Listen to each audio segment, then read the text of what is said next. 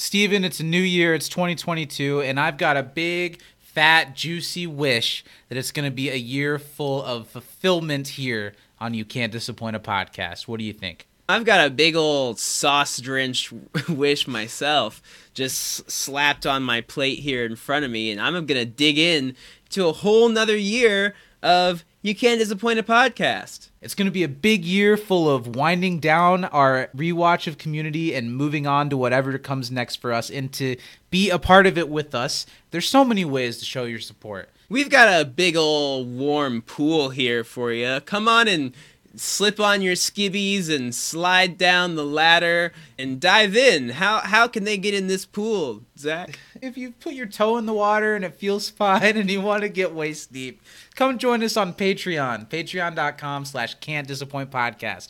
It's the way to support this show and to help us move it forward as we move into the future. It's also the way to get more of us every week with our live pre-show every week, You Can't Dis a Pre-Show, and all kinds of Patreon exclusive content coming all the time, Steven. We'd love for you to support us on Patreon, but you can also hang out with us free of charge over on Twitter at You Can't Disapod. We are also on Instagram at Can't Disappoint Podcast, and we're on Facebook and YouTube under the whole name of the show, You Can't Disappoint a Podcast. Also, if you would like to be a part of the show every week, you can email us at can'tdisappointpodcast at gmail.com. To be a part of next week's podcast, write us in your trivia, your favorite funny moment, and your episode MVP for next week's episode of Community, and we'll read it out loud on the show. If you like what we do here, leave a review wherever you leave reviews about podcasts. Yeah, maybe like the Sharper Image product review site. Leave us a review there. Uh, There's like a box full of sticky notes at my post office. Write a review and leave it there. I hope you guys are jumping on board with us and you're ready to traverse 2022 with me and Steven. What do you say? Let's rip our way into another episode If You Can't Disappoint a Podcast. Cannonball! I'll put like a big splat.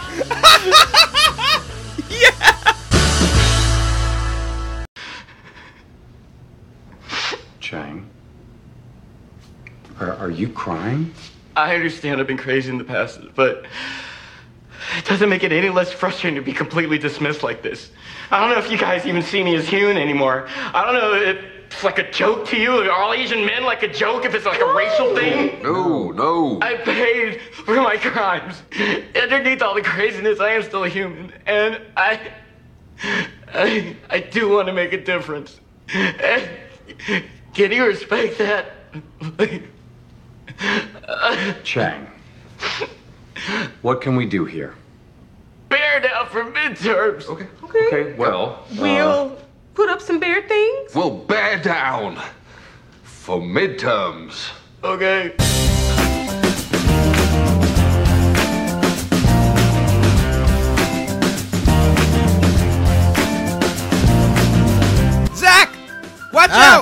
Ah. Look out your window! okay.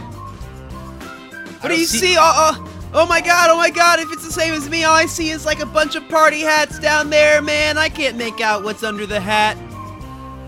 I, I'm trying to yes and, but I truly don't understand. oh, it's a big old something. Is it a fat dog? Is it a bear? I can't figure it out. What do you think, man? Why would what I see out my window be the same as you? Just tell me what's out your window, man. Oh, man, you don't see that out your window, dude? Uh, oh, hold on. They're holding up a sign, Zach. what does says- it say? Welcome to this episode of You Oh, Can't God. Disappoint a Podcast. It says live from New York. It's Saturday I don't know, man. I think that might have been a botch. Botch job. I think that might actually be one where I have to say, let's do it again. I don't know if. Wow. So here we are. All right, take one. That was take one. Hi, everybody. Welcome to the podcast that never makes a mistake, that that never has to start over, that it's just pure, unfiltered, unedited Zach and Steven sludge straight into your ears. No fing cuts here. No fing edits. When the latest Green Day album came out, they had this really uh, cringy billboard that was around LA that was for their new album, which sucked. That Yeah. was like no Swedish songwriters, no bullshit, 100% unadulterated rock. Yikes! They were serious. I think so. Oof. Yeah, Uh, f- those Swedish songwriters. I don't want any of that shit in my ears. That was Green Day with an E at the end, though. The Green Day. Hi, everybody. Well, oh, I have unplugged you from my headphones already. Hi, everybody. Welcome to You Can't Disappoint a podcast. I'm Zach, and I didn't write anything down from this episode to make a riff off of. Uh, I'm Steven and racist. Race, race. Race. Damn it! I fucked it up. Fuck. Bots shop. Hi, I'm everybody. Steven and Welcome. Let's start over, right? Oh.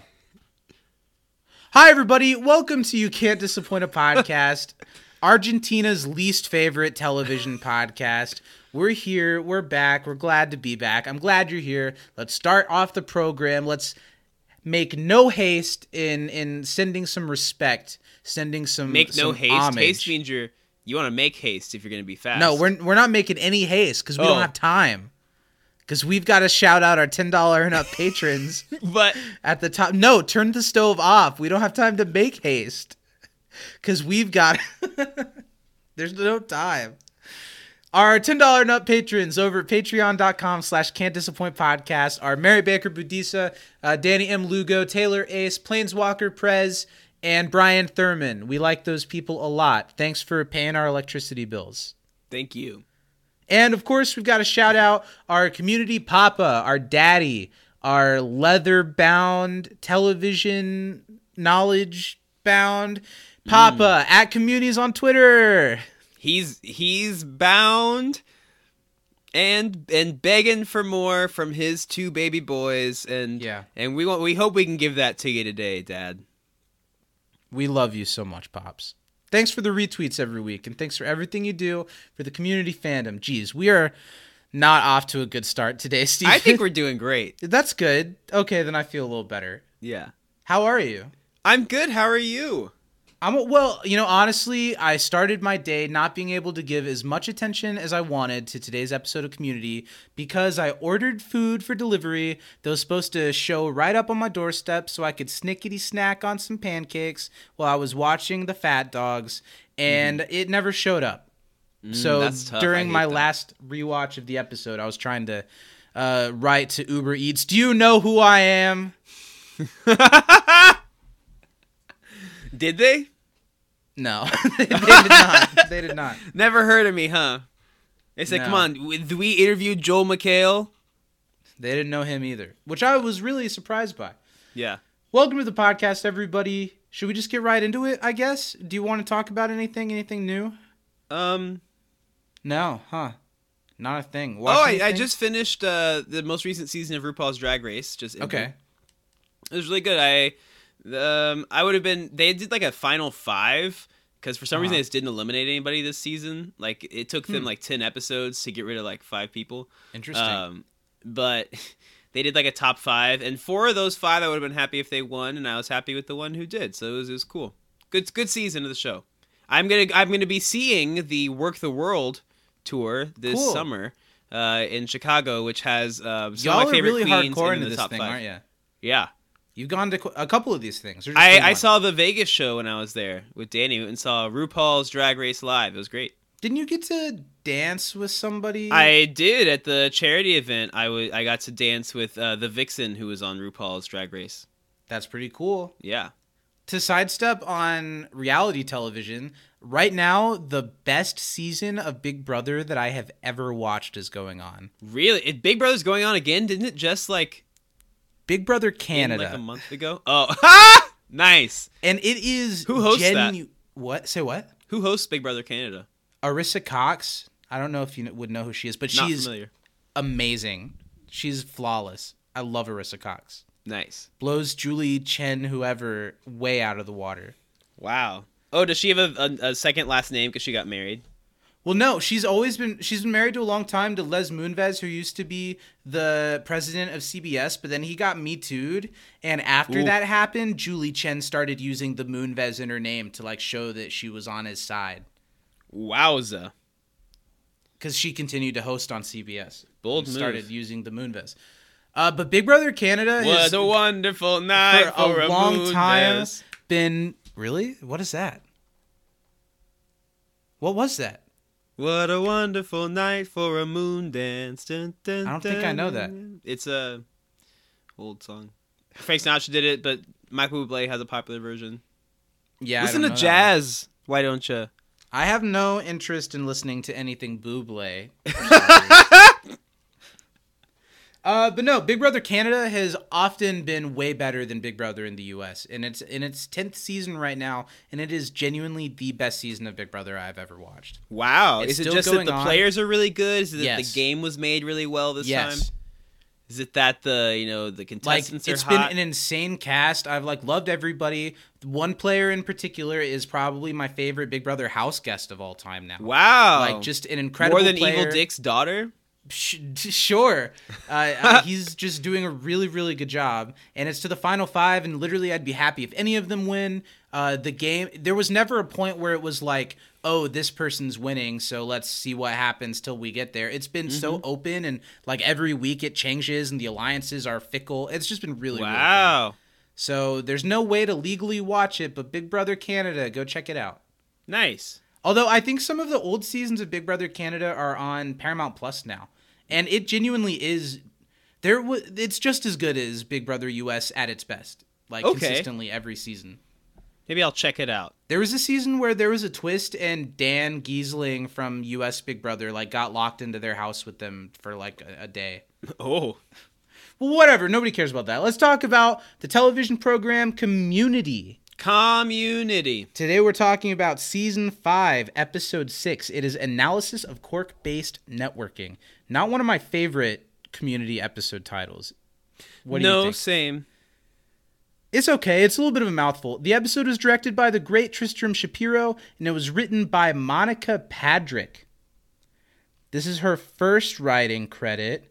Uh, but next season she's got uh, she wrote Basic Crisis Room Decorum, which is one of my Oh. favorite episodes of next season. That's the uh, uh, the Dean texting Jeff episode in Yeah. season six. That's a really really good one. And this episode, the Cork Based Networking, originally aired on January 30th, 2014. Hmm. Let's do some trivia. Is that midterm time? I guess. know. Midterms wouldn't midterms be like in December though? Yeah, midterms would be before Christmas the break? holiday break. Yeah. And this is bear down for midterms. That's close. In January 30th? It's close. It's a month after Christmas. Okay. Okay. Let's do some Let's do some trivia. I've only got 4 questions for you this week. I have 5 questions this week, All right. Zachary. Let's see. Um what does Bloodlines of Conquest have according to Abed? Boobies, dragons. That's all I got. um that's good. You got 50%. I'll take it. Betrayal, boobs, espionage, and dragons. Espionage. Okay. What saved Greendale Tasker, Abed, and Britta given? Are you frozen? No, you just don't know. I don't remember. Danny literally Uh, was like, "Ooh, you should make one of your questions what tasks everybody have," and I was like, Updating the school census. "Ah." Yeah. Which your school shouldn't need a census. There's Aren't people like enrolled? yeah. Um, what color? This is a this is a f- you question. So sorry, Okay. Zach. Uh, what color is the bird that flew out of the wall? Oh shit! It looked like brown or like a little red. I saw it to be yellow. Oh, colorblind Baker at it again. to me, it was a solid gray. Just like everything, it's really bold of them to make a black and white show at this I day and age. Yeah, and and when every other show is already black and white, what a bold Mm-hmm. choice. Uh, what is Annie's idea for the dance theme? We're bringing up zeros. I'm getting a big nothing from Steven the Boy Baker. Um, best night ever. no, let's blow off steam and it's trains. it's trains. I okay. Okay. Who is Brent's Ironstone's mother? Ironstone's. Oh, that's his sister. It's his sister or his no, his daughter is his mother. His daughter is his mother. His daughter is his mother. I said it. That counts. After you said the wrong answer. Yeah, okay, but that's more than half credit, less than full credit. Because I knew it. I just was trying to say. Let me ask fast. Alex Trebek Beck if he thinks that that is more than half credit. Hey, Okay, Alex let's whip out- Trebek. let's whip Yo. out the official "You Can't Disappoint a Podcast" Ouija board. All right, Steven, grab hands with me. Lock hands. Let me know. No, no, we're doing this. We're doing this. Lock hands. Okay. Okay. Okay, Mr. Al- Trebek, are you there? It's not moving yet. Do you feel anything? Not where I don't usually. Oh shit. Whoa, oh shit, I feel something? it. It's feeling. It's it's moving. Whoa! It says n- no. oh, no. ask again later. Okay. All right, thank you, Mr. Trebek. Thanks for Thanks being for on the stopping show. by the show. Uh, shout out to that time that Alex Trebek kicked that guy's ass who tried to break into his house. Damn. Yeah. Um, your question now, Zach. Sure. Uh, what are the first set of janitors' names? There's a Hispanic guy, and then the crazy guy, and then the black guy. So it would be That's true. It is Jerry, Crazy Yeah. Mike, and but the but the Hispanic name wasn't quite a real name. It was like almost a real Hispanic name. So it was like Pabo. So you said Jerry. That is correct. Uh huh. It was Crazy Schmidt. And what did you say, Pablo? It wasn't Pablo. And it was Taco? Carlos. It was Carlos. It was Carlos. Carlos. real name. Oh, it wasn't just Carlo. No. Oh. Ooh. Uh, w- when are the custodial elections? Well, they're coming up.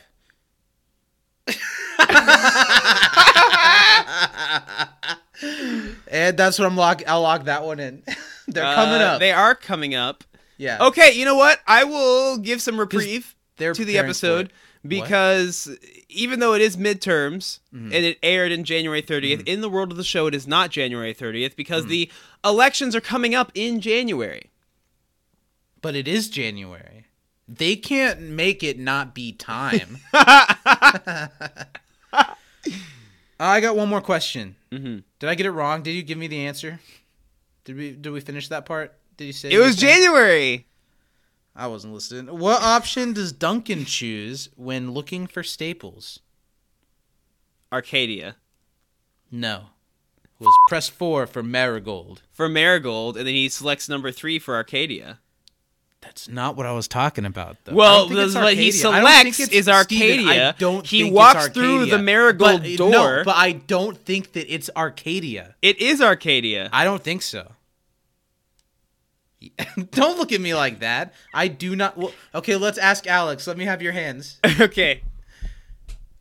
He said, F- "You, Steven. It wasn't Arcadia." It is Arcadia. Well, let's move past this. Uh, we got some questions some For old- Marigold, press four. What are you looking? Did you look up the episode on your phone or something? Are you watching the episode on your phone right now? No, I. I googled it and a Reddit link came up, but it was a video and I didn't want to play it. So you said, "Hey, I I proved me right," but you don't have anything. Um, what does the ticker say We're still doing this? at the bottom of the news broadcast? that Troy and LeVar Burton were abducted by pirates on, in the Gulf of Mexico. Not that's not the exact wording, but that is all the details. So it was LeVar Burton and non-celebrity. Okay, now I'll give it to you. Cause, 'cause That it said- counted because who else would it be? Who else you, would man. it be? That's Ugh. LeVar Burton and non-celebrity companion captured by pirates in Gulf of Mexico. You But got one saying- right. Good for Steven, you. If you're saying to get your stupid ass question right, I have to literally know word for word the entire blinking. The question was not thing. what does the ticker convey? what does the ticker want us to know? Oh shit! It's gonna be one of those weeks. it's gonna be one of those weeks. That's my last question. Good job. Did you email oh, me? I think so. Don't tell people how the sausage got made. Yeah, you did. I remember it. yeah. Our email this week is from our proud community papa. Hey there, Pappy. little pap pappy smear. I usually only use that word in the bedroom. So. Pappy or schme- smear. or both of them. Yeah. Um, hi guys. in the bedroom. First things Poppy. first, Abed is right. You are three years behind, or ten. You're three years behind, or What? okay. I think he See, forgot you the cleared word. your if. throat out and everything to be able to read, but it doesn't help when you have no comprehension skills. Um. Okay. I think he meant Sorry. if you are three years behind or ten. Spoilers are not a thing. That's on you. oh yeah, I, I agree. Uh, if you're years behind, but I think if I go see the new movie the day of, I'm not gonna. That, post that's what I'm saying. That's, That's, what I'm saying. If you're years behind, you can't be mad when you hear something. Yeah, I think a year is like more than enough fairness. Well, in today's world, it's like a couple weeks. Yeah. honestly, because things like all the Spider Men being in Spider Man, everybody knew it was going to happen, but they didn't know for sure it was going to happen. Mm-hmm. And as soon as the movie was out, it was like public knowledge. Yeah. Um. All right. Comma. I completely forgot how quickly the post Troy period jumps into bringing back Rachel and Chang's bear down for midterms bit, which is Ken's proudest moment on the show. He actually cried on cue for the first time ever. Put Ken down as my MVP. Okay. If you catch it, the Chyron, Chyron, I don't know. He called the the ticker thing at the bottom a, a word that is probably what it is, but I don't know it. Um, of Burton and non-celebrity being taken by pirates in the Gulf of Mexico crawls across Hickey's screen. Have a great one, guys. Communities Matt. Here is the trivia. Um, why are Abed and Britta paired up? It was to do the uh, census. Oh, so now you know it. Yeah. Yeezy taught me. Um, what is the path of Hickey and Annie through the departments? It was the janitors, the custodians, The IT lady. yeah, Paget Brewster. And what was the guy that was the parking guy? He was the king of parking. Is that what they called him? No, he was the head of the parking department. I don't know a hundred. That that's not quite right. I He was in parking. before Paget. Well, no, the order. I think he was before Paget Brewster. He was not. Because she's the Oh, one who wanted the parking space. okay then. Watch the episode sometime, Zach. All right, and then the dean. And then the dean. Um, who is macho rock star the dean is talking about? David Bowie from Labyrinth. Duh. I've never seen Macho, Labyrinth, but I know he's in bisexual it. rock star. I haven't seen Labyrinth, but I Have you seen Pan's Labyrinth? No. Me neither. They're Cool. two different movies. Someone, not me, should make a compilation of just me and also you saying, uh, like this. I've never seen it. Yeah. but we get the reference. Uh, let's look at the answers. To collect a census of students. Um, and then janitors, custodians, IT lady, and parking. And then the dean. He did not put the dean, but they did go to the dean, so bonus points for us. Uh, and then David Bowie. Thanks, Dad, for your email. Thanks, Poppy. I sure would love a like a birthday card or something, or Yeah. Just, just a all I relationship with you. is for one birthday spent on the slip and slide with Papa. Aw. Squeeze it up, Come on. Yeah. wrestle Butter- around like trying to catch a pig. Butter it up, wrestle it around. Yeah. Uh, except I'm the pig, well, and I want to be caught. It's it's like that meme where it's like the guy and then the guy with know the what? In gun, fact, the I don't guy even with the need the gun slip on and the slide. guy with the Just gun. give me the and like butter. you're the pig that Papa's chasing, but I'm chasing Papa Pig, but Yeah. you're chasing Stevie Pig. And if they catch me, they get to roast me with an apple in my mouth. Ooh, my favorite part. So thanks, Pops. Let's Thanks, move on Dad. to everyone's favorite segment. And it's been a hot and heavy week of the podcast already. I don't know what's going on. What's Woo. going on? Uh, Steven, it's time for you to let us know. Did Steven, Steven, watch the watch episode the this episode week? week. How do you feel? I feel like I know what happens, but I don't know if I can say it in 20 seconds. That's the way it goes, man. I feel that. Yeah. All right. Well, I guess let's find out. Let's No give it a go. I have to. I have to redeem myself because listening back, I Uh-huh. did not say anything about the lie detectors, and it was not You sure good. didn't. I know that wasn't last week's episode. That's the last episode I listened to. I'm really glad that you know that that wasn't last week's episode. Thanks Yeah. for making sure we all know that. Three, two, one, go. Time for the committee to take action. Everyone gets different tasks, and everyone wants to pair up with Annie so they don't have to work. But then Annie eventually switches to the other group with Hickey anyway. Uh, Britta and Abed have to do the census, then meet somebody who is differently able, and they speak sign language together. She spoils the show that Britta has her spoil at the end. Um, Chang's really funny, and he's like, "Is it racist? Because it's bear down for midterms, but there was a bear attack at a birthday party, so then they actually make it fat dogs instead." And Annie goes on this whole thing where Stop. she's trying to. Uh, you didn't get anything really about Annie's thing, which I is didn't. the you didn't get anything about the main story. I did not. I episode. nailed the C and B plot, but did not. did, get the A. which are some of my favorite. Uh, some of my favorite parts of the episode. Mm-hmm. Um, you, I kept thinking. For, there was a moment in there where you were like twelve seconds deep, and I was like, "Oh shit, he's gonna do it. He's doing it. It's gonna happen." But then it didn't happen. Mm-hmm. Didn't happen. And now I'm just left route. with the bluest of balls. Yeah. and the firmest of C pluses. Okay. I'll take it. I want to give you a B. My heart wants to give you a B, but you didn't get plot. the A plot, and that's pretty important. Yeah. Favorite funny moment. Let's Favorite funny that. moments. I have a few. Okay, go ahead. You want to go? I kind of like when we go like back and forth. Bang, sure, bang. but I only have two this time, so just tell me your list. Well, why don't you go first and just say your two? Jesus, I don't wanna so take I, your I wrote two. down two things. One, a little thing that made me laugh, and the other, like the big thing that made Mm-hmm. me laugh. The little thing that made me laugh was when they first start talking to Jerry. The, uh, Hickey like opens the door to the janitor's closet, and he's like eating a baby carrot or something, and he like puts his finger up and like takes the second to finish his Yeah, carrot, take funny. out a napkin, wipe his face. Okay, what can I do? I thought that was really funny. That was really funny. What's your other one, Zach? Oh, so we're not just shotgunning it. No, because you it, only are have you? two.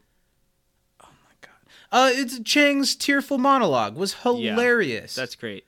the whole part that he's like, I don't even know if you see me as human anymore. I- Yeah. I, want to contribute. I, it was really funny. So funny. Um, I liked the the Britta line. Uh, it made me it makes it made me laugh. I don't know why it made me laugh because in hindsight, I don't think it was actually that funny. But when Abed first meets the girl that's his kind of counterpart in this episode, uh, Mm-hmm. which I think we both agree is is probably the worst part of the episode, but doesn't it's Not, a bad, part, but like the It's just- shruggiest. Yeah. When she's like, "Oh, are you about to have another intense burst of compatibility with someone?" I thought that That's was pretty funny. yeah, that's a funny Um, one. Of course, the whole Chang pitch was incredible. Ken Mm-hmm. Jeong masterclass. Um, and then I like when when he's like, "Yeah, the birthday stuff," and Duncan's like, "Birthday stuff," and just like, "Yes, Duncan, birthday stuff." I think that I mean Joel doesn't get a ton to do in this episode, but that was really really funny. I don't think throughout that whole bear down thing, obviously it's Chang's subplot for a, a great reason. One of the Mm-hmm. best Chang subplots we've had in a very, very long time. Yeah. Uh, but I don't think the people that have to work against him get enough credit. No. Uh, Joel, uh, John Oliver, and Yvette have some really funny, like, Oh yeah. okay, kind of stuff that's really They're like, yeah, I'm with. Yeah. I wouldn't say fly on the wall for midterms. that whole scene is is is gold. Really good. Um, I I like the the kind of flip at towards the end of the episode when um the dean is describing the the labyrinth and he says like macho rock star instead of like Mm. Versus. Hickey saying bisexual rock Yeah. star. Yeah. Um, and then have to shout out Eric Charles Okay. Niel- Nielsen for the fantastic. It's a bear dance. the way that he's like flopping, trying to do the fat dog dance, and he knocks the ears off of the dog. Really, really great. the whole. I I was saying Let's save it. Let's Danny. save it because I th- there's so much beautiful stuff Yeah. in that scenario. I think we should just get into the episode. Let's do it. And before we do, let's talk a little bit overall what we think about this episode. This is the first episode after losing uh, officially after we've lost two members of the study group. And the episode doesn't have any time to really even take notice of that. Mm-hmm. The episode moves right ahead forward uh, into a new adventure with the people that we're left with. And what do you think? How do you think they did? I think they did a pretty good job. I I this Just episode is is not the. It's not on Mount Rushmore, but I think it's really funny. I think that It's the, type of episode that I wish there were more of in the series Yeah. because of like the stakes of the episode or like since we have these 13 episode seasons they don't have a lot of time for episodes like this and I do like that. I think that the the bear down fat dog like that whole joke is the funniest thing so since the. Sadie B Hawkins joke. I think It's that so it's- weird. It's, so funny. Like I was Yeah. howling watching this episode. even knowing the joke, knowing Yeah. that it's coming. Yeah, it is really funny, and it's one of those things that I bet in the writers' room they thought it was hilarious, and someone I'm sure was like, "You can't put that in the TV show," because it, it it's one of those things that's either is going to work really really well, Yeah. or it's not going to be funny at all. It's just going to be weird, and they pull it off and they make it really really funny. Yeah. Cuz it's just like absurd enough that it probably wouldn't happen, but it also very much could happen, and Yeah. that's really funny. The bear attack. Let's get into it. Yeah, the bear attack is very funny. Yeah. I wish we could have seen it. the episode starts around the study table, but it doesn't. It feels different in a good way, and I Yeah. think a productive way. It doesn't just feel like a continuation of what came before, and we're adding more faces to the table more frequently. We get Chang, Duncan, and, and Hickey are all in this, but it does not feel like okay, new people to replace the old one. I think they really smartly juggle keeping this table feeling full so they can kind of have this dynamic without just feeling like they're trying to hammer in people to, to fill the gaps of other people. I totally Uh, agree. I really like something that I noticed this episode, I think is a really good example of how Community is a show that doesn't really have a main character. Yeah. I think this episode really is a good example of it being a, a true ensemble show uh, to where anyone can kind of be the conduit for any episode. And I quite like that. Uh, Jeff is the main character of the show, and he probably has the least to do of any of the main characters in this episode. Yeah. And he does that really well as being like a stand around kind of comedic figure. Which is almost when I like Jeff the best is when he just gets to do what Joel does best, which is stand there and make snarky comments Mm-hmm. about things. I think it's hilarious. So, what do you feel? Because I know that you have a lot of feelings surrounding Troy leaving and Yeah. that kind of taking a lot of your interest in the show away initially when it first aired. It did, yeah. So, how do you, does it feel fakey when you're watching this new study? it doesn't, and it didn't for this episode then either, because I I Uh-huh. still watched you know season five. I'm pretty sure to the end. Um, but it, it I was Well, definitely we were friends at the time, so I probably made you. uh, and I remember vividly this episode. Like I thought it was so funny. Um, Yeah, it is really funny. It's Yeah. a good episode to bring because uh, there's a lot of at the time like, oh my gosh, what's it gonna be like? E- Yeah. Even though Troy was not a focal point in this season, no, you can't help but think. I'm literally getting FaceTimed by Ben Watson right now. you're fine. Go for it. I have to go to the bathroom anyway. well, I don't really want to. Oh, We're literally recording a podcast right now, Ben. Here's Steven. Yeah. Oh, it's perfect timing. All right. I'm gonna go so Steven and I can record, but it's good to talk to you, and I'll let you say goodbye to Steven. If you bye. Ben. Bye, guys. I know you don't want to talk to me. I mean, if you have thoughts on season five, episode six of Community, I mean, I've seen uh, like season one through episode ten, So no, so I'm, I'm basically there. Yeah. you said I miss you. Bye, and he said. Did you hear me? okay,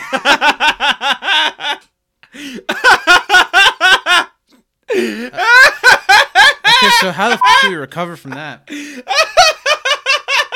you remember what we said last? Um, do I try to use any of that? I don't think so. yeah, we were friends when this show uh, was airing, and I enjoyed the rest of the season without Troy. But I didn't for one second think in this episode like, "Oh, Troy's not there," and I was surprised by that.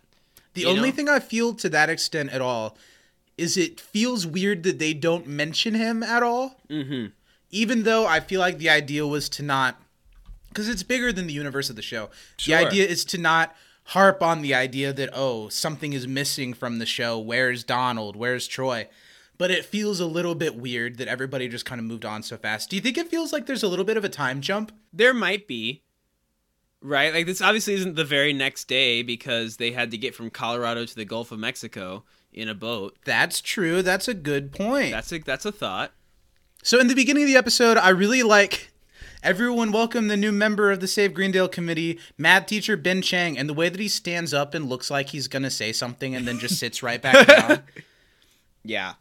Ken Jeong is pretty pretty uh stupendous throughout this entire episode. and he passes out all of the things that the Save Greendale committee is going to do.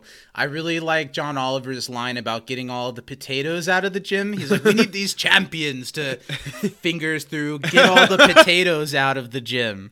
I think this is a pretty solid like opening. I think having John Oliver in the kind of uh, uh, cavalcade of main supporting characters for season 5 does a lot of favors. He's really funny. Yeah, I 100% agree. Okay, so here's the first thing that doesn't really work for me about the episode, and that's Bloodlines of Conquest. You know why it doesn't work for you, Zach? What? Because you never watched Game of Thrones. Well, I I'm think, just kidding. It, it's I don't think. Yeah, are there dragons? What is that about? And I don't think that's why it doesn't work for me. I think it's just I, community's gone to the fake version of real thing a couple times too many, Mm-hmm. and that's a kind of a season four thing that they did a lot.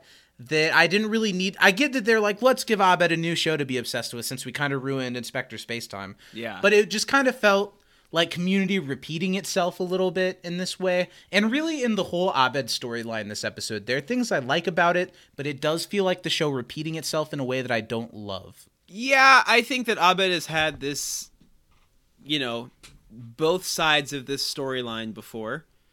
Um, and that's really the only thing that I don't even want to say it doesn't work for me, but it doesn't work as well for me about this episode. Is There's Abed's nothing really original about it. Yeah. Yeah, I think Community proves how good of a show is uh, it is when it can do a low stakes school based episode. And it makes me wish they did more of them. But then when you get this and it's uh, they repeat themselves now five seasons in a little bit, uh, I don't know. It, it does not harm the episode that much, but it's the only storyline of the three that I'm not pretty on board for. yeah. Game of Thrones, were you big into Game of Thrones? Did you watch a lot of Game of Thrones? Yes, I really liked Game of Thrones. I've watched it. So I watched before the last season had aired. I binged all of it and I really liked it. Then I watched it all again through with my mom. And then we watched the last season together. How did you? I don't. I haven't watched Game of Thrones. I'm very much a Brita. I don't watch things until it's way after. Uh, it's Um, it's been. That's why you discovered Eminem in like 2016. Not discovered, but you like No, I just I was the one. I was like, "Hey guys, have you heard this this March This Steven, We've gone how I don't know that we've ever mentioned that I went through an Eminem phase on the podcast. we mentioned it somewhere recently. It might have been on Bebop. yeah, it might have been. It's a it's a dark part of my past that I, I like to keep hidden. chicka chicka Slim Shady, I'm sick I of had him. the the short bleach blonde hair. I wore wife beaters and kept talking yeah, about killed Detroit, your wife and even kids though I'd in never a been. automobile accident. Yeah, Detroit, Yeah. Detroit. Eight Ma. That's what, he What? says Why did you movie, bring up? right? Oh, that's uh, how I don't get into things until way after they're popular. Yeah. Being a Game of Thrones fan, how did you feel about the ending? Did you feel like betrayed by it? That's pretty shitty. Here's what I'll say. I had somebody um, spoil. Uh, should I spoil what they spoiled? This isn't a Game of Thrones, it's a Star Wars thing.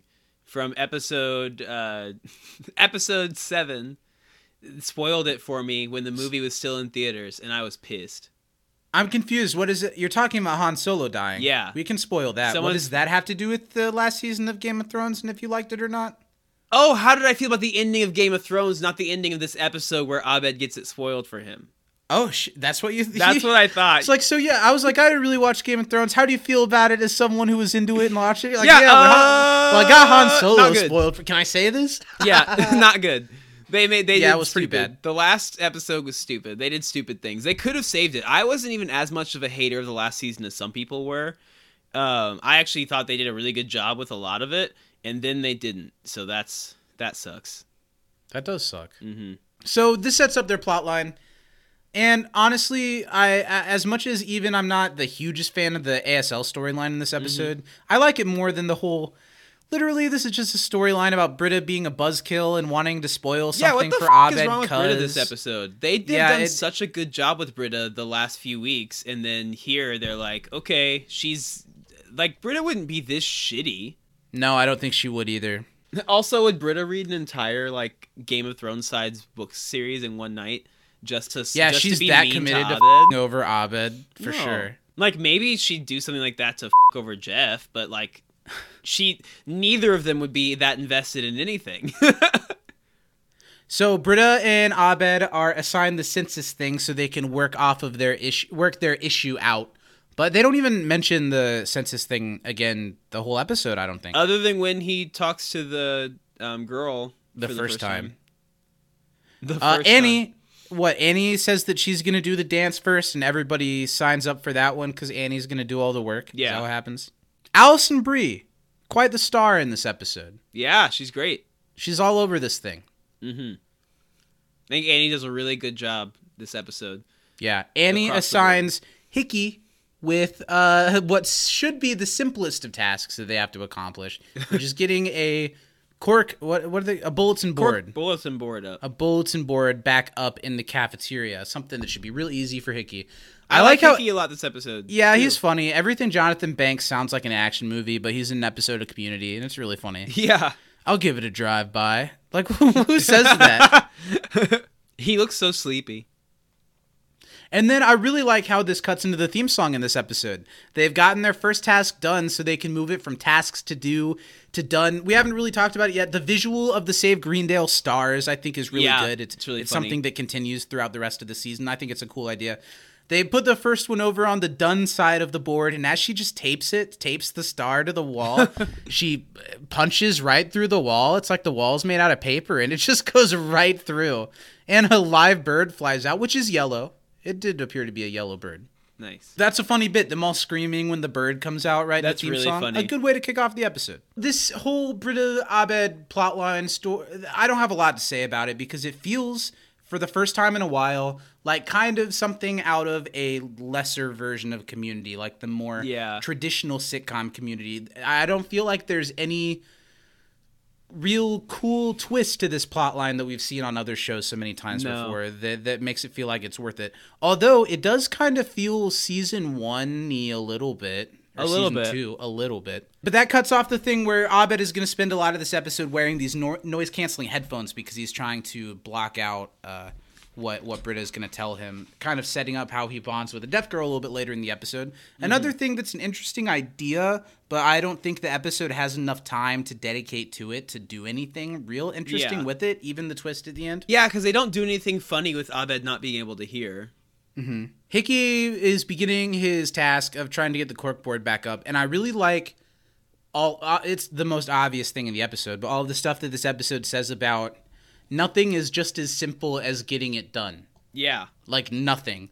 Even something like this has so many levels to get through, and then it still probably doesn't happen. Doesn't- yeah. And I think that's a pretty funny thing that this episode does. Hickey shows up to the janitor's closet thinking that he'll just be able to say something and it'll it'll, it'll be done.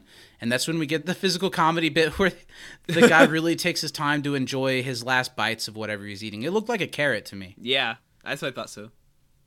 And Hickey asks him about the bulletin board. Uh, the, they have a, a quick little back and forth where the janitor tells him that he can't do anything about it and that it's gonna have to move on to the the next step during uh, down the chopping block. I really like how even before that he's just like, "Nope, I can't do it," and Hickey's like, "All right, fine, bye."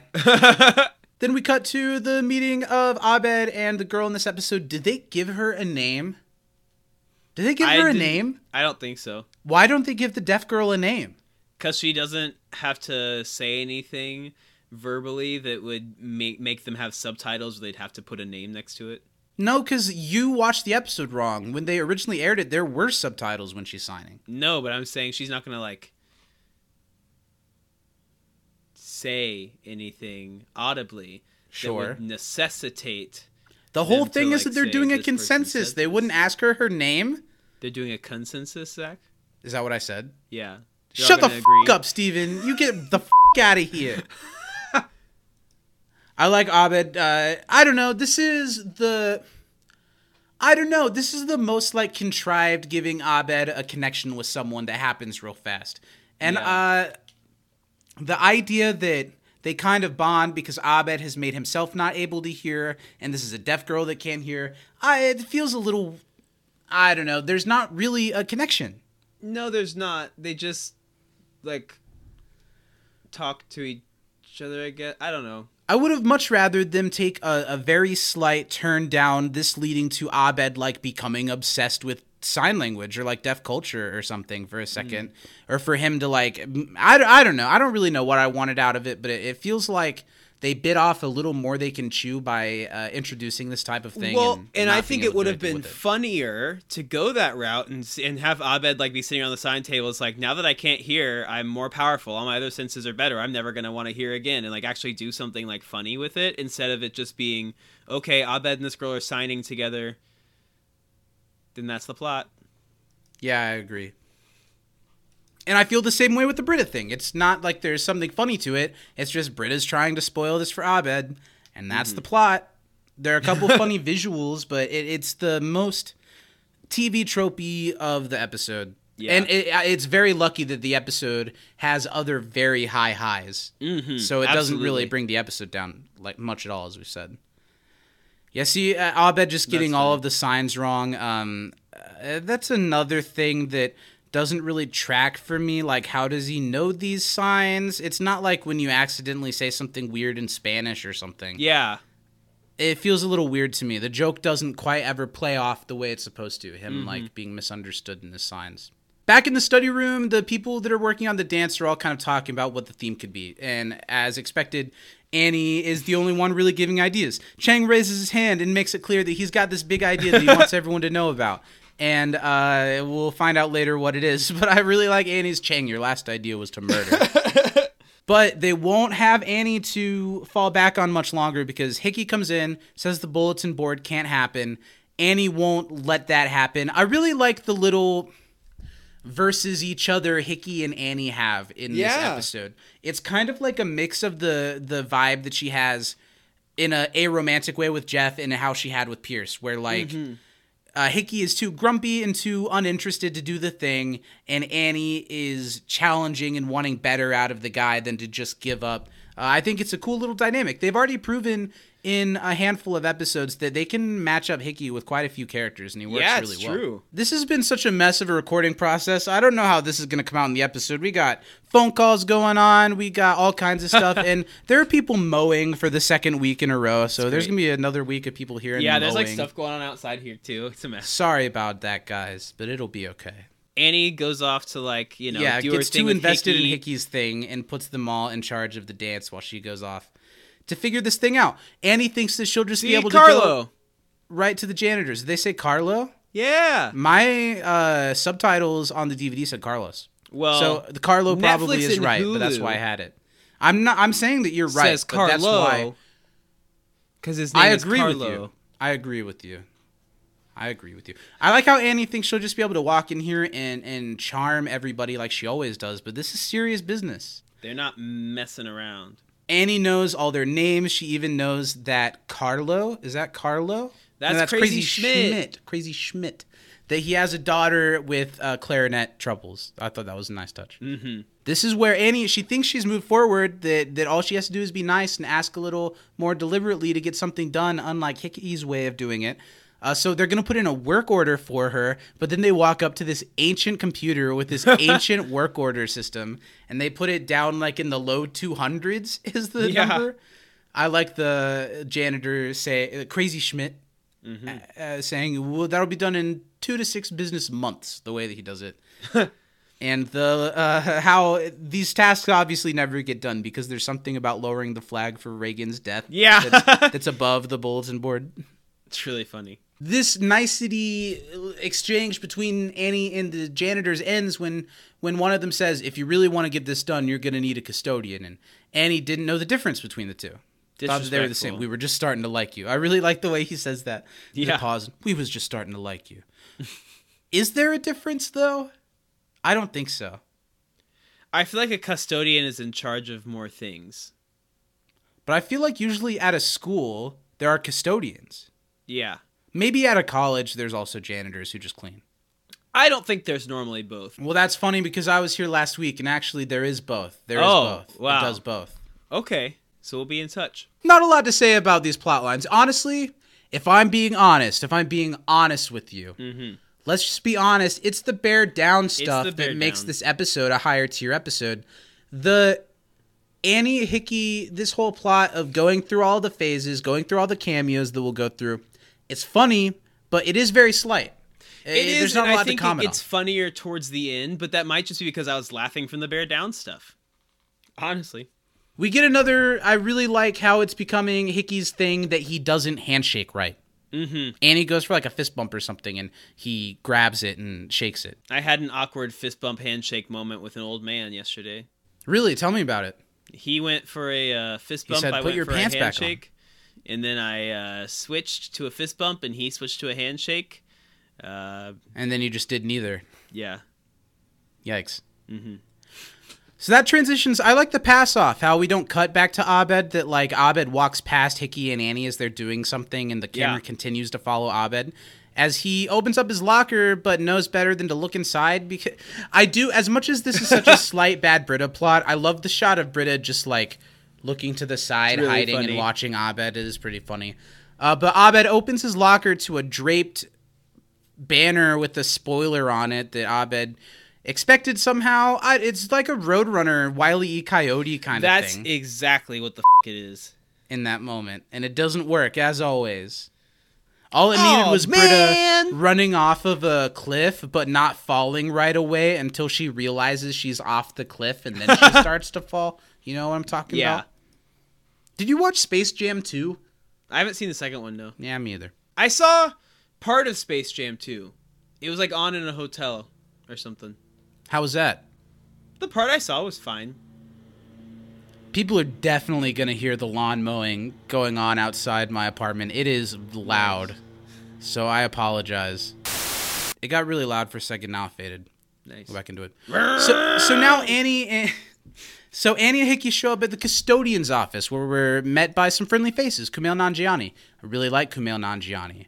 Uh, Yeah. He has a really great film called The Big Sick. That's really about good. his true life love story. Did we watch that together? We watched that together. It's a really good movie. Yeah, I really I liked it. highly recommend it. Now he's a buff Marvel star. Yeah, he is. What one's he in?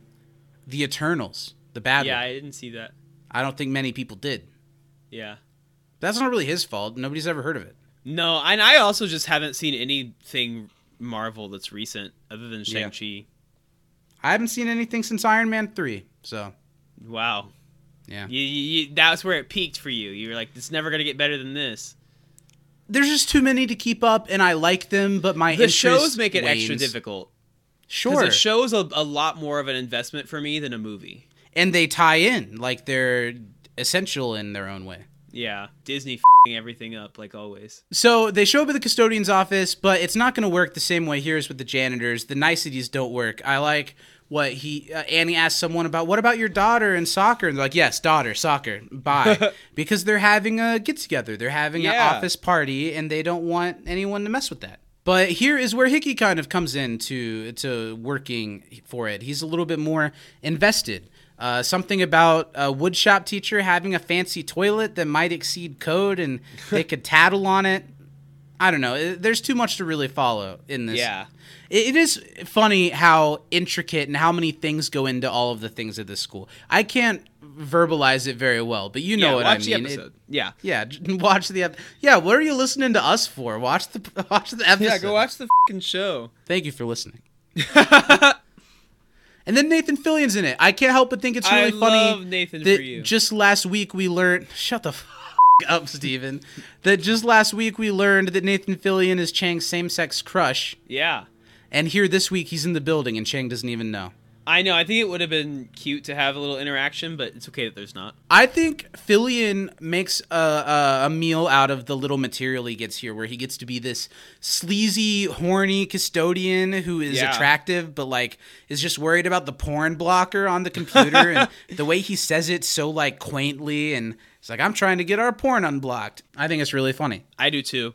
Did you ever not porn, but did you like know your ways around the blocked website system? Oh yeah, because they tried to block all like the games and You shit. could get proxies and stuff to work Mm-hmm. around it. That's what they needed to teach Fillion. Tell him about the proxies. yeah, throw an HTTPS at the beginning of that bitch, and you're good to go. I also like that Annie didn't put together what he was saying that if they can get the ad blocker or the porn blocker taken down, that they'll he'll he'll scratch their back as well, and that afterwards Hickey has to explain to Annie what just happened. I thought that was funny.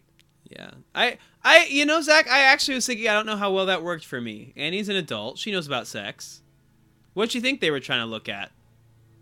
Hammers? I guess that's true. It's more of the way that it cuts from Fillion like smiling Sure. to him being like they want their porno back. I, I do now in the same breath I do like when she's like, "Did you investigate pornography when you were a cop?" Yes, sure. But I don't like the first part of the joke. Shame on you, community. Yeah. So then they have this like kind of I don't know, uh, psychological question about is the bulletin board really worth all of the tunnels they have to go through? And Annie gives quite an impassionate speech about well, bulletin boards are how people find lost pets. That's how they get shitty bands for or shitty bass Bassists, players for yeah. their shitty band. Uh, uh, in a college, you know, the outdoor uh, cork board thing, it can be a good way to to explain what's going on in the Sure. culture of the school outside of what the school does. Mm-hmm. So Every is push pin has the power to change the future. Wow. which does work for Hickey. He he has one more idea. Maybe there's someone in the IT department that could help. We'll get back to that later. No, I'm just waiting for the bear down. I am but too. we get a little bit more of Abed bonding with the deaf girl. Don't you think she looks a little bit like uh, Gillian Jacobs? Sure, but uh, I haven't mentioned this yet. The the actress who plays the deaf girl, and I hate calling her that, but look, the show didn't give her a name. So what am I supposed to call her other than the deaf girl? Do you think they just scripted her as deaf girl? Is that problematic? They did do a good job calling her differently abled later on. Is it? But it's in the same breath as Britta saying, "At least I gave a differently abled person a job." Yeah, fair enough. Uh, but she's Daphne from Switched at Birth, so maybe she does look a little bit like Gillian, but I instantly recognize her from a show that I've seen that I didn't really think of it that way. Switched at Birth, uh, not the best show, but it's got some cool representation. It's got that one kid with the raccoon eyes. Lucas Grabeel, No, the one does he end up fing his sister or something? because it does have Lucas Grabeel. Does he f his sister? I don't think so. Oh, then not him. On the show, nobody Yeah. f- their sister on the show. No, they're dating. They're like adopted siblings. They're like dating, right? no, That's a sh- that's that show. no. That's got to be that show with like the black lady. It's the mom. the black. No, the mom is the wife from George Lopez. Shit. And the other mom is the mom from Back to the Future. Wow. There's I'm, no- I'm combining two It's shows. all white. What's the show that was on ABC ABC? Family about like the adopted family? I think you're. I think you're thinking of the Fosters The Fosters with Jake T. Austin of Jake Wizards T. of Waverly Place fame. Yeah, with the, with the eyes. Is he the raccoon-eyed boy? yeah, he looks like no, Silence and switched at birth. We've got Lucas Grabeel of High School Musical fame as the brother, and he does not f- his siblings. Uh, no, I don't want to watch it. they get the incest just right. Get the incest just right on Switched at birth. This is the only bit of uh, miscommunication in sign language that I actually thought was cute.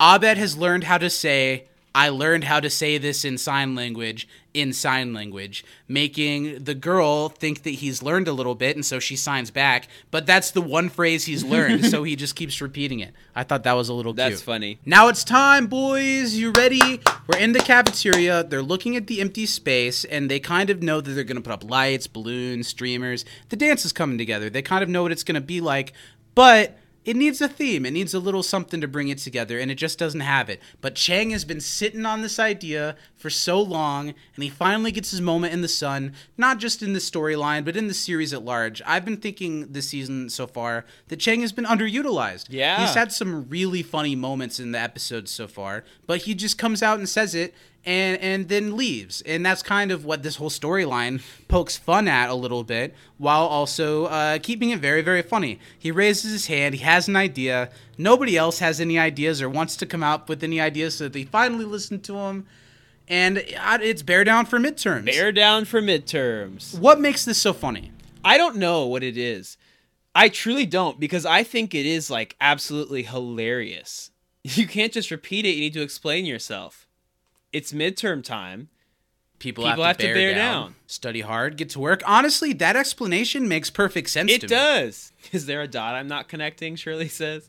And that's really funny when Chang like mansplains, will bear down is a saying. and then Duncan's runner about fly on the wall for midterms is also really funny. You might ask, what do you mean?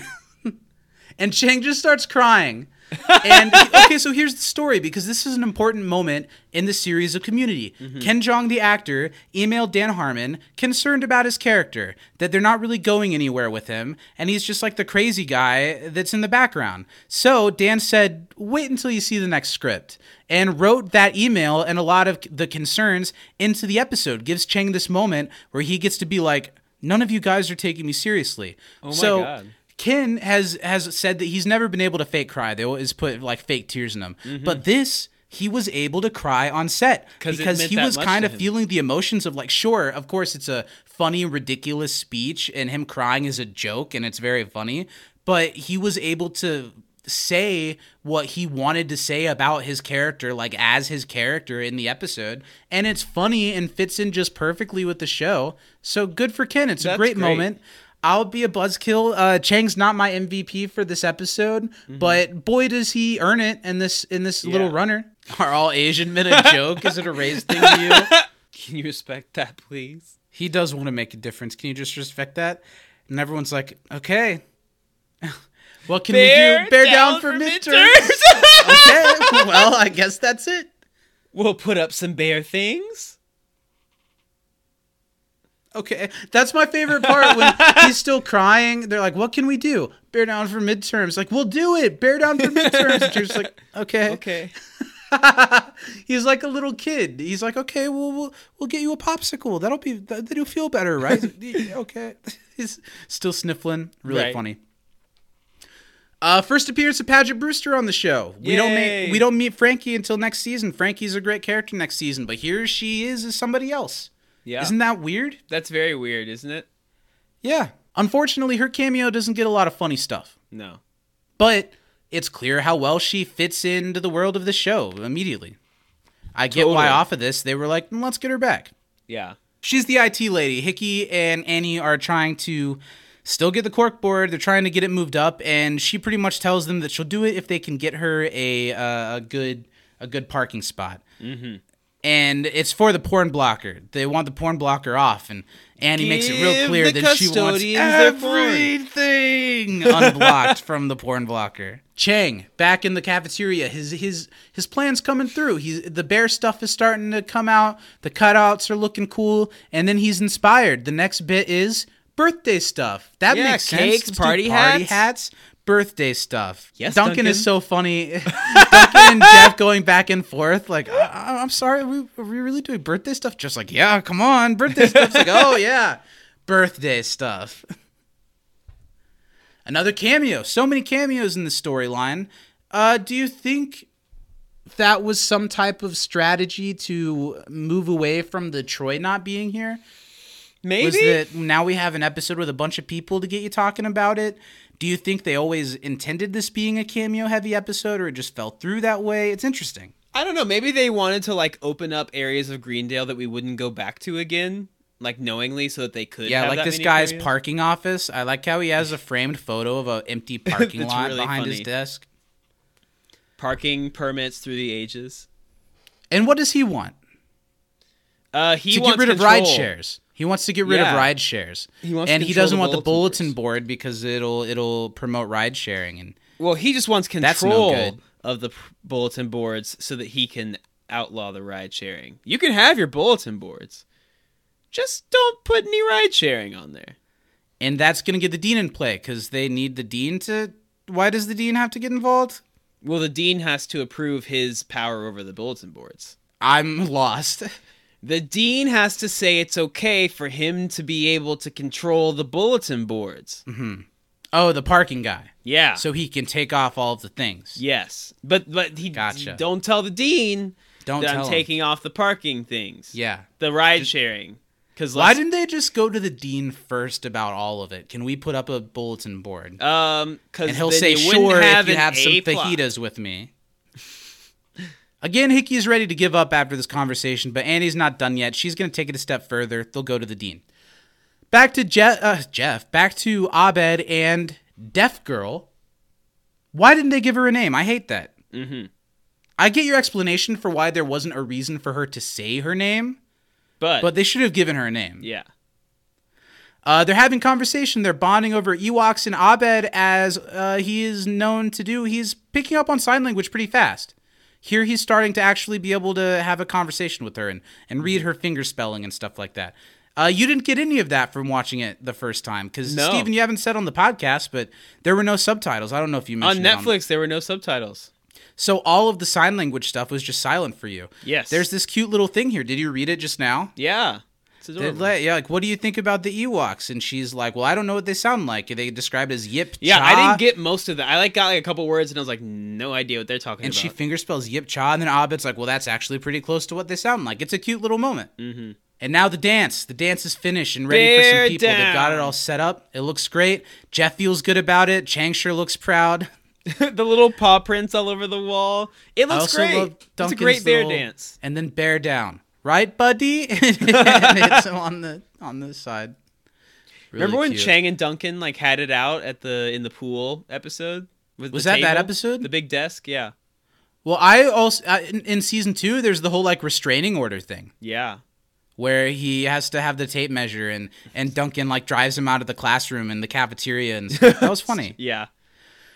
Okay, so you've already mentioned how Garrett gets such a good moment in this episode. I don't know if on the podcast earlier today, but I don't mm. think we give Neil enough credit. No. because he gets a great little monologue here. He walks in with the sodas for the party, and I love the way that this joke is revealed because you're kind of just okay, I guess, I bear guess down bear for midterms. There's nothing to hint at what happened, right? Not at all.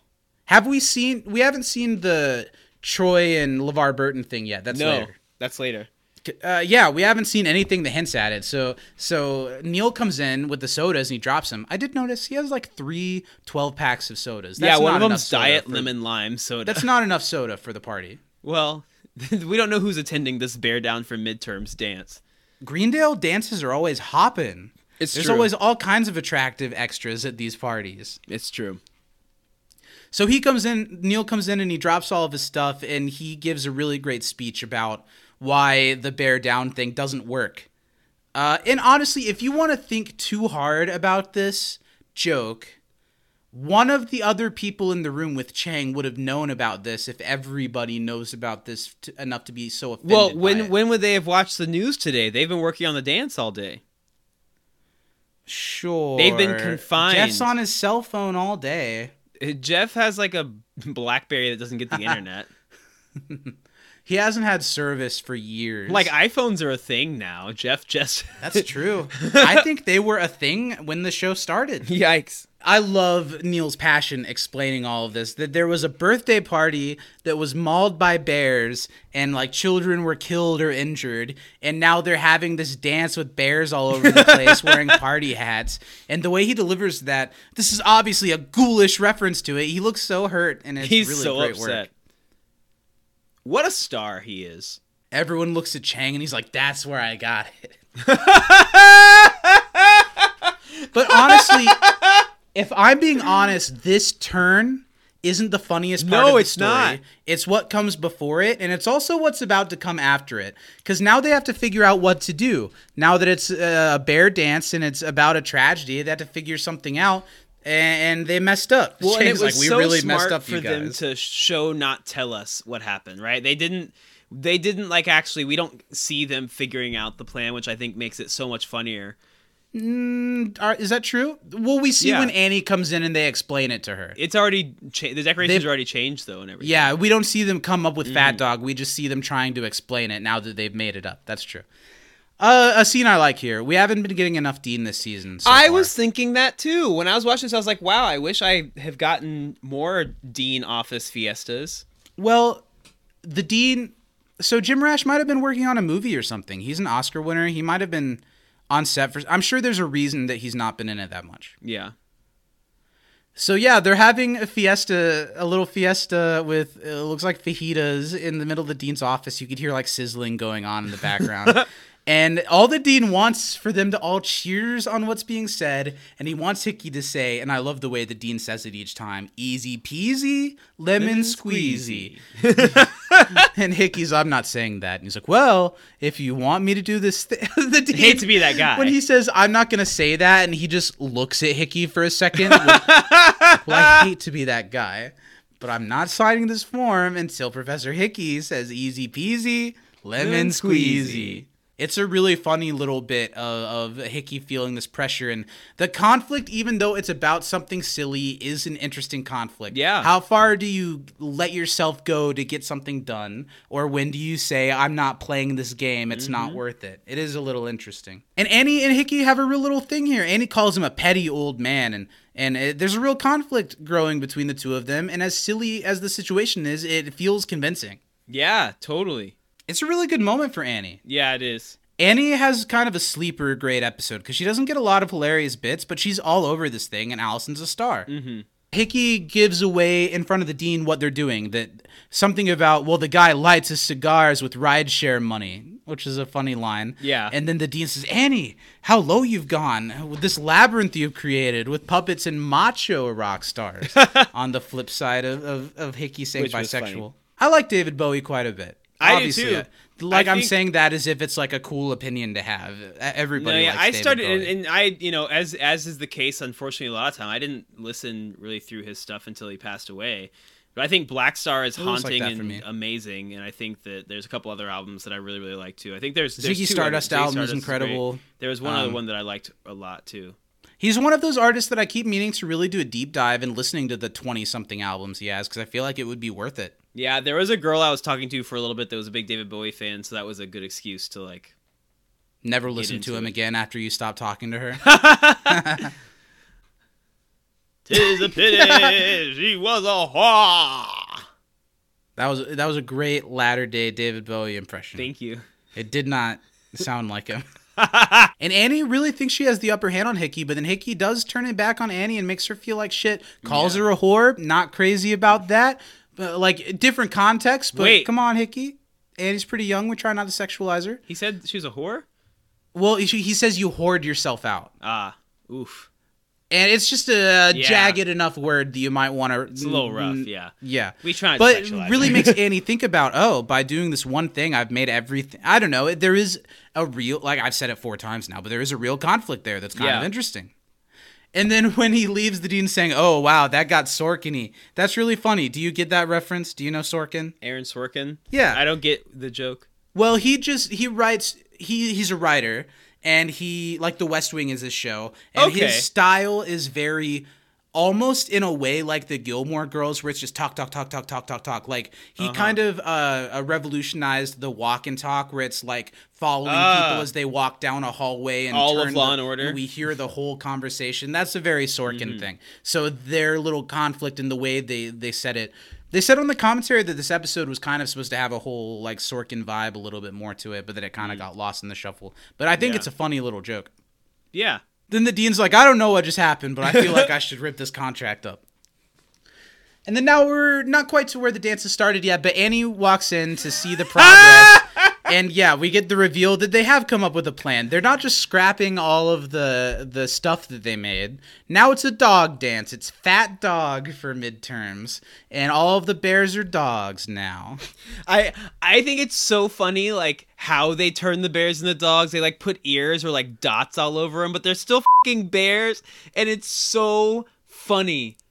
Like they put collars on. and the way that now all of them are kind of playing Chang's game of like, you know, you get it, fat dog. It's Come real. on. Fat dog it. You've heard it your whole life. Hang out, relax, like a, Like a fat, fat dog. dog. Ah. You, and then There's an Duncan entry and in there, Shirley, yep. because they just made it. That's so funny. They give like a little And then Annie is like, that's not even the question she's asking. She's like, I never, uh, okay. Jeff, I love his Annie. You know, sometimes it feels like you don't take us seriously. and they all start vibing off of that. Shirley saying, "Is it about race? Is this about Guess we bring race?" it on ourselves, but it's still pretty frustrating. Race. That's, that's Chang just yelled. Points at her. Race! Shirley, is this about race? Race. Because what are you gonna say as a white woman when something like that is? Yeah. You're like, no, okay, fat dog, I guess. I guess I just need to fat dog this whole thing and bear down on it. Just pick an idea and bear down on it. Ben, too soon. I Fat just need to fat concept. dog this concept. Fat dog, everybody. dog yeah, it, fat baby. dog it, baby. So it is going to be a fat dog dance. That's a really cool lapse where all of a sudden it gets darker and the dance is full. Yeah. Um, another classic community dance. We haven't had a good little dance like this in a minute. I know. and I, like, it. this dance. Fat I dog like dance one. is one of my favorites. I guess we kind of had a dance in the Ass Crack Bandit episode, but this one has the more like happy vibe that Mm-hmm. their dances usually have. But it's about to get sad. Uh, Abed is starting to have a crush on this, uh, uh, starting to have a crush on Deaf Girl, and says, "This has been such a good day." And she says, "Well, I'm about to ruin your day." And now that Abed has spent a day apparently learning the entirety of sign language, uh, she spoils the entire book to him. the entire Bloodlines of Yeah, Conquest tough. this just makes me not like Britta, and I love Britta. Yeah, I don't want to not like Britta. This was so shitty. But that girl gets like a stack of money from Britta for Yeah. doing that. Why is Britta so invested in this? I don't know. Why? I truly don't know. Why? Why? Why? Why? This would have been the type of story Why? that, like, back in the day, I would have been more like if Troy and Abed were doing this with each other, Yeah. against each other. It makes more. It just makes. There's no fun in it. it there's no fun or whimsy in Britta doing this to Abed. It's just like a Mm-hmm. shitty thing to do. Totally. And of course, Britta immediately feels like an asshole because Abed feels really bad. He was starting to like that girl, and they don't mention it, but he just lost his friend, and now he's making a new connection. And Britta just yeah, like, and she ruins it. What the fuck? yeah. And Britta's line, it's a funny line, but it's a bad Yeah. line. To, and, I, and I gave a differently abled person a job. Ooh. Now I really feel bad. Let's be fat dogs about this. what do you think about this? How they weave this in? I cheered.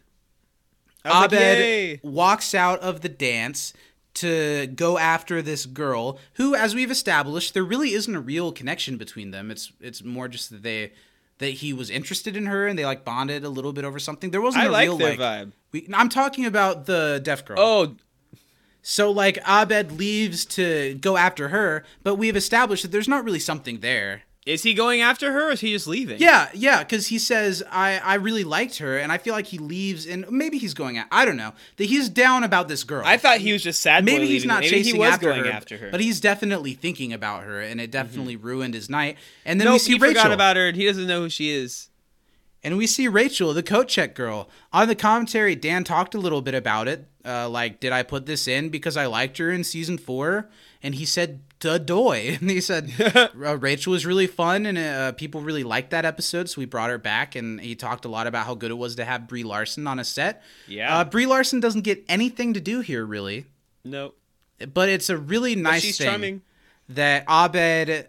Uh, I don't know. He's a little more forward with this than he usually is. Yeah. He's so akin to have these relationships that are broken up by a little thing and he just kind of lets it go and moves on to the next one but Mm-hmm. he sees this girl he remembers that she was the one that was the most fun to be with uh, and he he stops by. I like their little interaction that they have when Abed's apologizing to her for just kind Yeah. of leaving, and he's like, "That was part of the gas leak year, but I don't want to just use that as an excuse." And they do have this nice little like, I mean, I guess we could both like have called each other, and I'm sorry for that. Could have put in some effort. Uh, and Rachel asks him if he wants to get lunch sometime, and Abed, the bad baller he is, says Ayo. no. Let's go get dinner right now. And then there's a funny joke that she says, "Well, I started this coat check without permission anyway, so I can just leave." Which is really fing funny. And they they walk out together to the tune "More Than This" by Roxy Music, which is a really great band. I don't know the. Do, do they have anything else that I would know other than They're a really iconic band from like the 70s. I like uh. I think they are they more have inspired people that you Hmm. would know than knowing their songs. Okay. But they're another one of those artists that I keep meaning to really go down the rabbit hole with. Mm-hmm. They're about to have like a reunion tour for their 50th anniversary or something, and it's Wow. uh, they're opening they're being opened by Saint Vincent, ah nice. which would be really fun. I like her. Is she and Cara Delevingne still together? I don't think so, right? No idea. Hmm. No idea. I didn't know that was a thing. Yeah.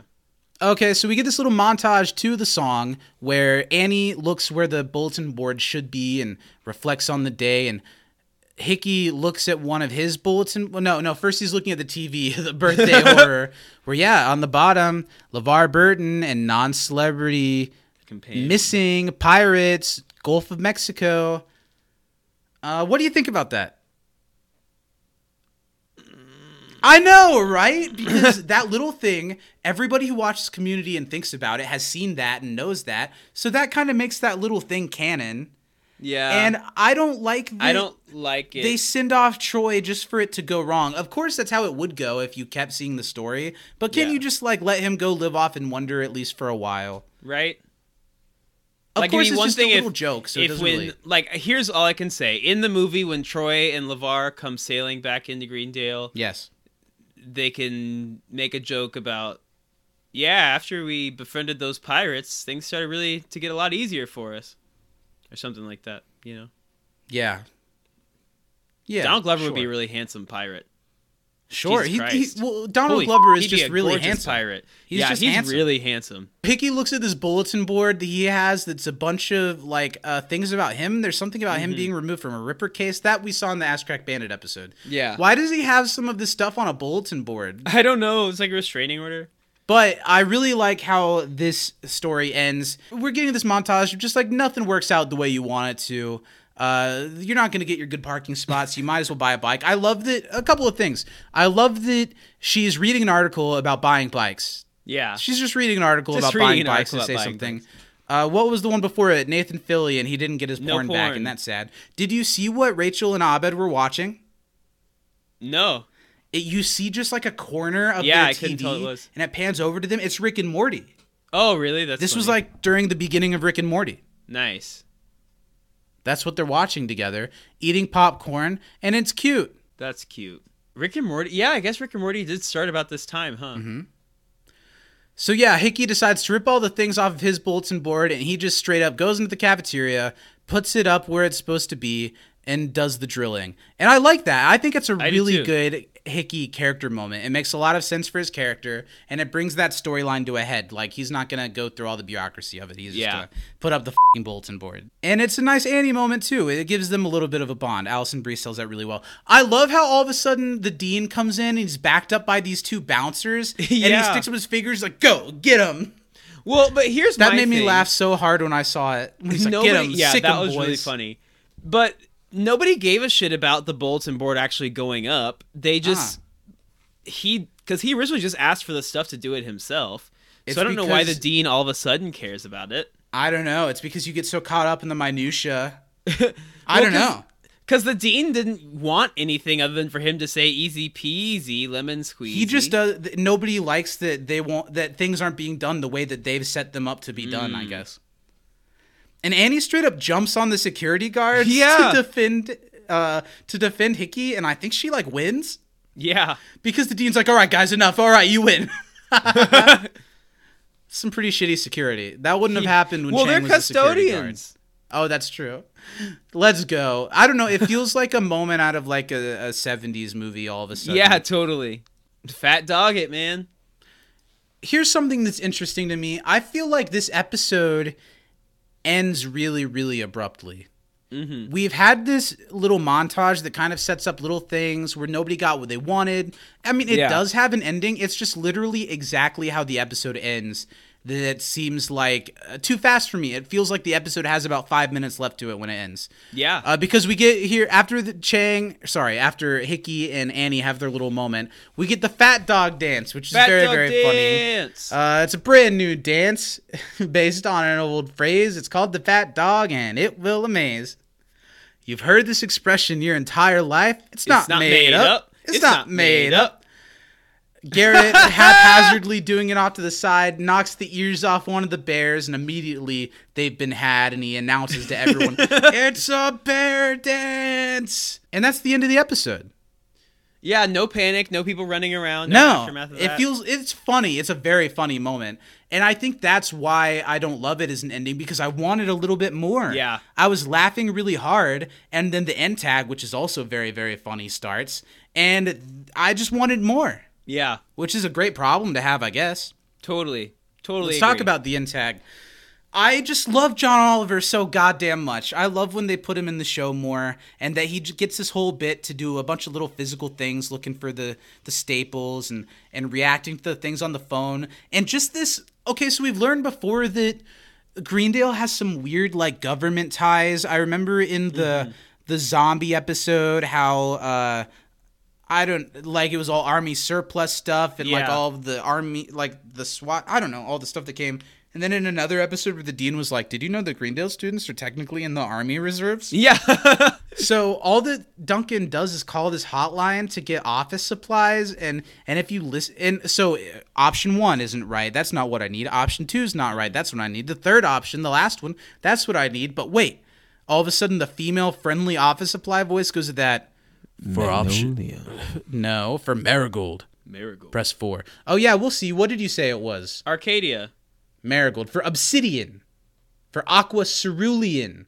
For oh, it was- Arcadia, Oh, press shit. three. Oh. And he presses a button at random, and then this like really panicked guy. Co- oh no, he puts in an activation code. He makes one up like boop boop boop slam hand on the thing. Confirmed. Arcadia initiated. A really panicked, like what sounds like a guy in like the plane that's about to fly over. It's like, what's your He's like, clearance level? Are you sure? Are you sure? And he's like, Yes. no, no. nope. Oh no, nope. Can you can you cancel? He like changes his Cancel voice. And that's the end of the episode. The plane flies over as if it was about to attack the school or something, but it continues to fly over because he canceled it in time. And then, oh look, there's the Staples. Ha. Stupid. really funny. I love bit. that when asked what his clearance was, like he said, top. Uh, Okay. The highest one you have. after going through this episode, it doesn't hold up as well as I thought it did. What this episode has going for it is that it's so funny and that Mm-hmm. It uses the ensemble really well for where the ensemble is at this point of the series.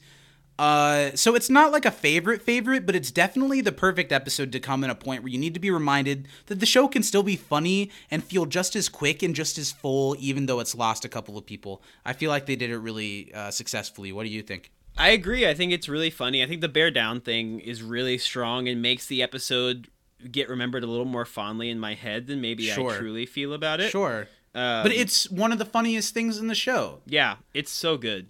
It's great. It's funny enough to lift up the episode quite a bit. Yeah.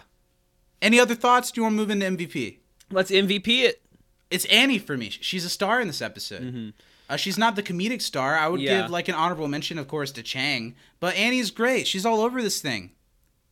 Yeah, I think Annie had a really good episode. My honorable mentions go to Hickey and Duncan, Okay. as well as Miss Edison. Okay, but that's I couldn't not give it to Chang. I think It's Chang only because so it's funny. just the one moment. Uh, there's not. Of course, it's the. well, but here's the thing: whole Chang makes me laugh from the first time he's in the episode to the when he just sits, stands up and stands back. and down. I and I was teetering between Chang and Annie and Hickey until the fucking fat dog dance. That sold it for me. Okay, I won't. I get it. I think both are great. valid answers though. Annie has a great episode, I won't and I think that. it. But I think Annie has had better episodes.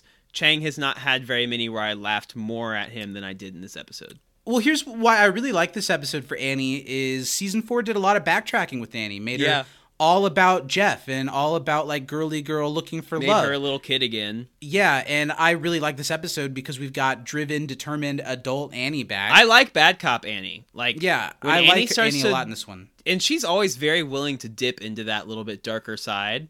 Yeah. I love it. So good. Maybe there are better Annie episodes, but this is taking her in the direction that I want her to be. Uh, But I'm glad you give it a Chang. Season five and six Chang is my favorite. We've got a lot of good Chang stuff coming up. I'm excited.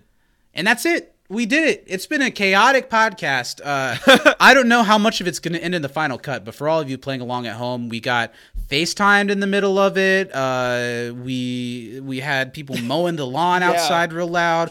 I don't know how this is going to Pre-show end up wild. ended. Yeah, the We're like pre-show a was solid wild. half hour behind where we normally. Yeah, it's been a wild week, but I still had fun. I yeah, I did it. too. I it was doing a it every week. whirlwind time. Every week's pretty wild. Yeah. Next week we'll be back. Next week is bondage and beta male sexuality. It's Ooh. both a Britta episode and it's a Duncan episode. So I'm excited to get into that one. It'll be a lot of fun. And also, it has another Chang storyline that I really like. I like it. So we're going to get into that next week. If you want to be a part of it, send us in trivia, your episode MVP, and your favorite funny moments over to can't disappoint podcast at gmail.com. If you really love our podcast and you haven't signed up for the Patreon yet, patreon.com slash can't disappoint podcast. Get all your extra podcasts, get your postcards from us, hang out with us, and help support the show. Steven, where else can the lovely people find us? You know, if you're not quite ready to hop on the the the train Treon, uh, then you can find us over free of charge. Uh, internet services may apply. Uh, to twitter.com and find us over at you can't disapod we're also shaking that ass on instagram uh, over at In small text, ass shaking, maybe not there. if you go there looking for it, you may not find it.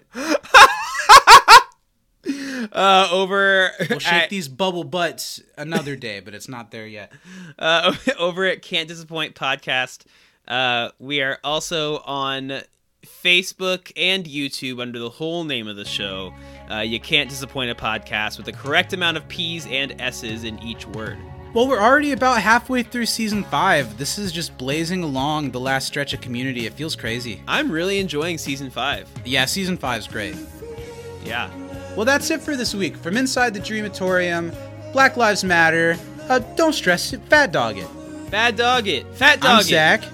I'm Steven. Fat and dog. We'll see all you fat dogs next week. Fat dog.